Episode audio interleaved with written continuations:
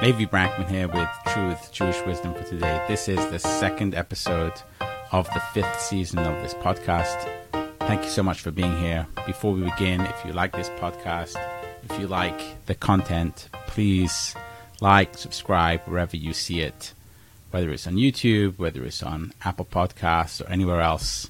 Leave a review. Thank you so much. Now that we've got that out of the way, let's jump into what we are discussing. In the last episode, we talked about what the issue is that we've reached today and the corrosive nature of some of the philosophies out there which cause this moral equivalency between terrorists on the one hand and moral liberal democracies on the other hand. Overall, this is a postmodern type philosophy that we're grappling with, and in the last episode, we discussed some of the corrosive natures of these types of ideas. Today, what I want to do is to give a little bit of historical context. Although I studied history in university at the graduate level, I don't consider myself a historian, but I do consider myself someone who has taken a very keen interest in history and has a sense of history. So this isn't going to be a deep historical overview. It's going to be a brief introduction to what went before and where we are today. And I'm going to give it from a particularly Judaic perspective, as this is Jewish wisdom for today. Going all the way back a couple thousand years, if you like, you have Talmudic times, which were from about the third century to the eighth century. So that straddled this period of the Roman Empire to medieval times. And after that, you have the medieval period, which went from about the 5th century to the 14th century. Then you have the Renaissance, which is about from the 14th to the 17th century. And then you have the Age of the Enlightenment and the modern era after the 17th century. And in the modern era, you have the early modern period, which some people consider that still part of the 15th to 17th century. And then you have the 18th century, which is the Enlightenment. And then you have the later modern period, which is from the 19th and 20th century, and now a lot of people consider us to be in the postmodern period. So that's just a brief overview of the different periods. And what is the difference between these periods?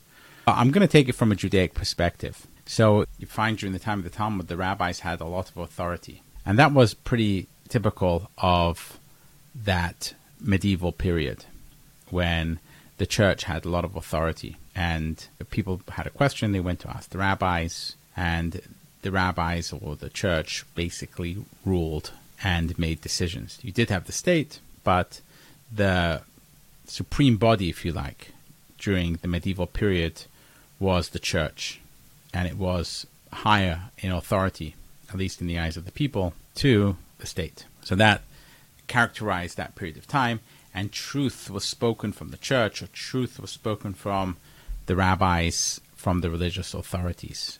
And that's how you accessed truth at that time. And therefore, it makes perfect sense if you study the Talmud, which I do, you find a lot of acrobatics f- from an intellectual perspective and analysis of biblical text and trying to figure out how to decipher from the biblical text what the truth is of how people should behave. And that authority uh, came from these people, these rabbis who had the ability to study the biblical text and had the know how and had the tools and understood the rules of how to properly analyze the biblical text to be able to decipher the correct actions and behaviors for the people in any given circumstance. In a nutshell, this could be described what the Talmud is. It is interpretation of biblical texts in order to enable people to be able to practice their religion. And the rabbis needed to do that because people needed to know how to act. And the way they know how to act is by asking the rabbis because in that period of time, the rabbis or the church, the religious authorities, reigned supreme during this period of time, the medieval period. People were also very superstitious, people had a lot of fear of God during this period of time. I want to focus a little bit on what that meant in a practical sense for people. And again, the reason why I'm going through this is to put into perspective the ideologies that we have today in that historical context. A lot of who we are is how we got here and what we've been through. So to understand the corrosive nature of the ideologies which are believed in today, it's important to understand the nature of the ideologies that went before us. Getting back to the medieval period and the superstitious nature of it. So, in that period of time, people believed that these people who had this authority was so powerful that these religious leaders were miracle performers and they had supernatural abilities. So there was a belief that some of these people were able to speak the languages of animals, they had a direct connection to the divine. These were God on earth in many ways, and some religions believed more, some religions believed less. But certainly in the case of Judaism, the rabbis were interpreting and channeling the divine will. And they had abilities the other people just didn't have. They were miracle workers. They were able to ascend to higher realms and able to commune with God. For example, we've spoken about on this podcast, Arba Shenichnasul Paradis, the four rabbis who went into the, the orchards and they went and they were accessing divine knowledge. There are other stories in the Talmud of miracles which took place. One of the examples of this is when there was famines or the drought. So the people at the time believed that if you went to a miracle worker or the rabbi, the rabbi would be able to intercede and cause there to be rain. There's a famous story about this that is found in Tractate Ta'anit. It talks about an individual. His name was Choni HaMe'agel, which means Choni, the circle drawer, and the reason why he was called this was because, according to the Talmud in Tractate Ta'anit, when there was once a drought, they needed to pray for rain, and they asked Choni if he would pray for rain. And Chayni, what he did was, is he drew a circle around himself, and he stood in the middle of the circle, and he told God they would not move from the circle until it started to rain, and it only started to drizzle. So then Choni turned around and told God that he wasn't satisfied with a little bit of a drizzle, but he wanted a lot of rain. And that's when it began to pour. And it was a very large a downpouring, and Choni wasn't satisfied with that either. And he said to God he just wanted normal rain, and that's when it just started to rain normally. And there are various stories like this found in the Talmud. Another one is, for example, when Rabbi Chama, the son of Chanina, he decreed a fast because it didn't rain, there was a drought. But it didn't rain, it didn't work. So the people set him and said, Rabbi Yehoshua ben Levi, he was able to do this. He decreed the fast, and it started to rain. And he said, I am not equal in stature to Rabbi Yehoshua ben Levi. So they said to him, Let us come and focus our minds. Perhaps the hearts of the community will break and rain will come. So what happened was they all prayed together for mercy, and rain still did not come. So Rabbi Chama, the son of Chanina, said to them, Are you content that rain should come on our account and through our merit? They said, Yes. He looked up and he said, Skies, skies, cover your face with clouds. It didn't work. And then he said, in a way of rebuke, he said, How impudent is the face of the sky so that it ignores me? And then the sky became covered in clouds and rain came. So these are stories which are found of the miracle workers of the Talmud, and there are plenty of these stories. These are rabbis who had this ability to create miracles this was, as I've mentioned multiple times, and invoking Charles Taylor, that this was a period of time when people were deeply enchanted. This was an enchanted time. People believed in ghosts, people believed in miracle workers, people believed in humans who had supernatural powers. This was that period of time.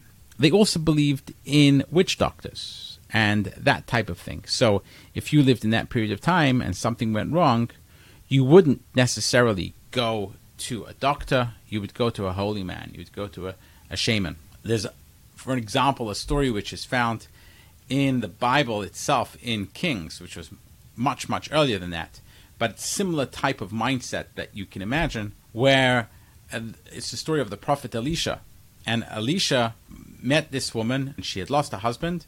I'm paraphrasing the story. Then she therefore had lost all her livelihood, and debtors were coming to collect their debts, and she had nothing. How is she going to pay them back? She was going to lose everything. So Elisha said to her, What do you have in your house? And she said, Well, I just have one jug of oil. So he said to her, take all the jugs that you can find, bring them into your house, and start pouring from that one jug of oil into those jugs. And she kept pouring and pouring, and miraculously, this jug of oil, the small jug of oil, just kept pouring and pouring. It never finished. It was an unending source of oil which filled all her jugs, and she sold the jugs and she was able to pay back her debts. And there are multiple stories like this of Elisha doing these miracles. Some child dies, and he's able to bring the child back to life. He's able to give blessings, and children are born. All these things happen because you have this authority figure who is the prophet, the rabbi, the holy man, the shaman, and these are the people who people in the community, just regular lay folk, turn to when they have an issue. And so was it people believed that there was something in spirit. I'll bring one more example of this, and that is from this week's Torah portion. We're reading the book of Exodus. And in the book of Exodus, it the beginning it talks about the Israelites enslaved in Egypt and how were they emancipated from that slavery? Through God, through the mighty and outstretched arm of God, which was enacted through Moses and Aaron, who went to the Pharaoh and said to the Pharaoh, Let my people go, and if not, you are going to get these ten plagues. And the ten plagues were then smitten upon the Egyptians, and eventually he lets the people go. But there's a small story in there which I want to focus on just a little bit to bring out this idea. And that is that there is Moses and Aaron. They're standing in front of Pharaoh, and Aaron has a staff, a stick, and he throws it onto the ground and it turns into a snake. And the magicians of the Pharaoh are also standing there, and they say, well, That's no big deal. We can do that as well. So they take their staffs and they throw it on the ground and they turn to snakes. So in order to show the one-upmanship of Aaron, Aaron's staff then, his snake is able to eat all the other snakes and then he picks up the snake and it turns back into a staff. And then the plagues happen first. It's blood. It turns out that the sorcerers of Pharaoh are also able to do the same thing and are able to create blood from water. And then there's frogs, and it turns out the same thing. The sorcerers are able to create lots of frogs as well. And then when it comes to the third plague, which is wrought upon the Egyptians through Moses and Aaron by God, the plague of lice, that they're not able to replicate. Only Moses and Aaron are able to do this, and when they try to create these lice, the sorcerers of the Pharaoh are unable to do it, and they say this must be the finger of God which is doing this because we can't, we don't have the power to do this. And the commentators get into describing what is the power that enables the sorcerers to do it versus the power of God, and why is it that they're unable to use that power to create these lice. And some of it is because sorcery can't create things that small as lice. Other people say that it's because the lice was created out of dust, and only God can create something out of nothing. He can only create life, only God can, but sorcery can't do it. This whole discussion, though, presupposes and assumes a deeply enchanted world where people can harness these powers, whether it's the power of God, or whether it's the power of sorcery, the power of purity and holiness, or the power of impurity and sorcery. Whatever it is, this is a world which is teeming with these ideas, a world which is deeply enchanted, which imagines that there are all these powers out there which can be harnessed in one way or another. And this is really the world which humans inhabited for thousands of years. And it worked because you had an authority. Sometimes that authority was kind, other times that authority was brutal, but people didn't migrate a huge amount, and people had these holy people who they would go to. And the holy people often, I assume, were well meaning. They believed and bought into this entire system as well. So that is up until the Renaissance. So that is the medieval period, even in the pre medieval period, all the way up to the time of the Renaissance. This is what people believed. This encompasses, if we go back to what we discussed about the Kabbalah, this certainly encompasses the time of the Zohar. If you read the Zohar, you find a deeply enchanted work. It was clearly the product of this time, the product of a deeply enchanted mind or deeply enchanted minds, and therefore it makes perfect sense that you had a book like the Zohar which came out during that time period. The Zohar was a 13th century book. You get into the time of the Renaissance, which is now the 14th to 17th century, things start to change. During the Renaissance period, the state started to become more supreme to the church. So you had the kings and the other people who ran the governments, they started to take precedent over the church. And during that time period, you started to have literature which was less religious and more less religion based and was more secular in nature and you started to have the printing press which started to be used. A lot of information and knowledge started to be disseminated quite a bit around this period. And the other thing that started to happen during this period is as knowledge started to be spread people started to think much more logically.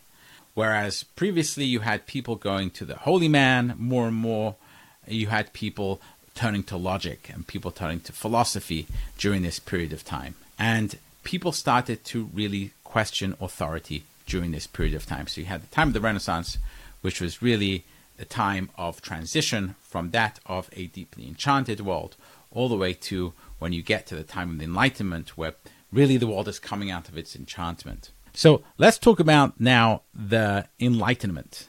So the Enlightenment really was the time of science. And this was a time when people started to really not just question authorities, but it was a time when people started to leave those authorities behind and started to much more rely on science to answer questions and logic and reasoning to answer these questions. So this was a time of reason. And religion more and more was losing its hold on the people during the time of the Enlightenment. And you had in Judaism, you had people like Moses Mendelssohn and others, people who started to really think differently about Judaism. You had, therefore, coming out of this was the Reform movement and the conservative movements and other movements in Judaism, which simply didn't exist prior. This was the modernization, if you like, or the Enlightenment meeting Judaism, where you're trying to bring reason into Judaism, and the Wissenschaft des Judentum, the scientific study of Judaism, was born. And a lot of that rejected, totally rejected the mystical ideas which came before it. So if you think about some of the scholars which started initially to study uh, mysticism at that time in the academy from a uh, academic perspective or from a scientific perspective, they rejected the Kabbalah in a big way and they rejected the Zohar as a book which was the product of the enchanted mind and therefore not relevant in a world of science. So you have to see the people who studied the Kabbalah back then different than people who study the Kabbalah today, where you find there's a newfound respect for the Kabbalah. And we're going to get into why that is a little bit. So, a little bit connecting our previous season with this season. But if you can understand the different uh, eras and epochs that we're talking about, you can understand why a time like the Enlightenment, which was now totally and utterly embracing reason, logic, and specifically science and the scientific method of its ability to reach truth, it rejects that which went before it because it says that we don't need that. We are able to live a life and get truth and get facts without having any of that. As a matter of fact, the view of the Enlightenment is that all of that medieval viewpoint, that enchanted viewpoint, that led us astray. It didn't progress us at all. And the Enlightenment, together with the scientific method, that can really progress us. And in many ways, the Enlightenment is right. Because you see the progress that science made and the facts that science is able to progress, medical science, and is able to progress technology and brought us the boon that we have today in technology and in economics and uh, prosperity. This all came about as a result of the Enlightenment and, in many ways, as a result of liberal democracy together with capitalism. That was a product of the Enlightenment. So that brings us all the way up to the 19th century, where the Enlightenment really took hold and people started less and less have use for religion during this time period. And there was a very strong reaction to this from religious people because people who really valued religion wanted to make an argument for why religion is valuable. Unfortunately, the way they made their argument was not by saying that religion is good, but by trying to attack the scientific method. That's how they did it.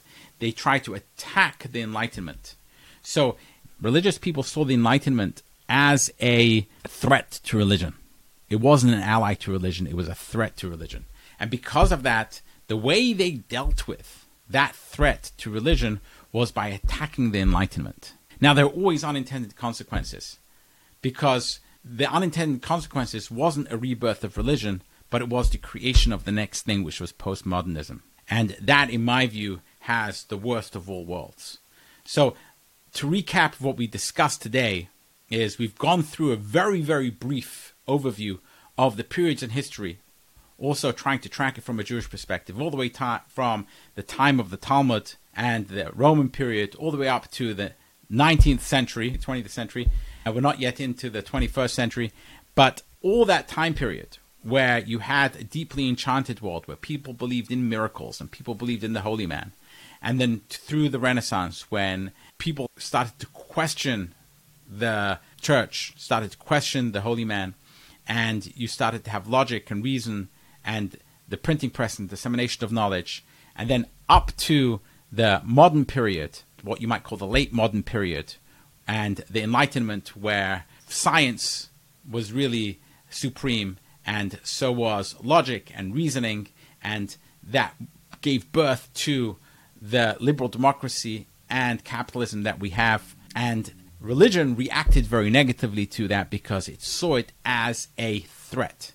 Now, I wish it wouldn't have seen it as a threat, and I wish some of the people who were in the Enlightenment wouldn't have had such a negative reaction to the religion which went before it.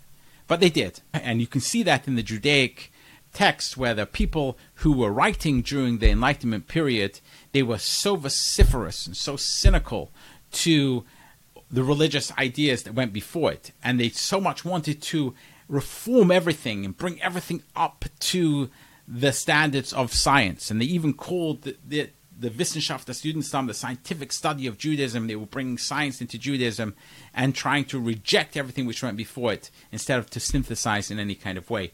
I wish they wouldn't have done that, but they did. And because of that, religion totally discredited science and totally discredited the Enlightenment. And the results of that is postmodernism. The results of that isn't something positive. The results of that was something negative, in my opinion. And so it's important to have that historical context of how we got here. There is enough blame to go around to everyone of how we ended up with such a corrosive ideology which has taken hold across the world today, which has led to this moral relativism between a evil ideology and an evil group of people, uh, terrorists, and a liberal democratic state which is looking out for the benefit of the people and the benefit of humanity. That is a corrosive ideology which we'll get into next episode to show how the reaction that religion had, and specifically certain scholars and philosophers who were trying to protect religion, and the way they did that was to attack the Enlightenment, how that led eventually to the postmodernism that we have today. And then eventually we'll discuss about how we can think of a new way of thinking about all of this.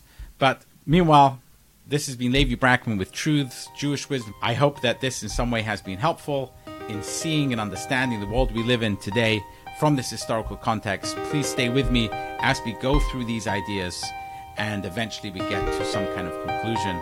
Thank you so much for joining again, and until next time.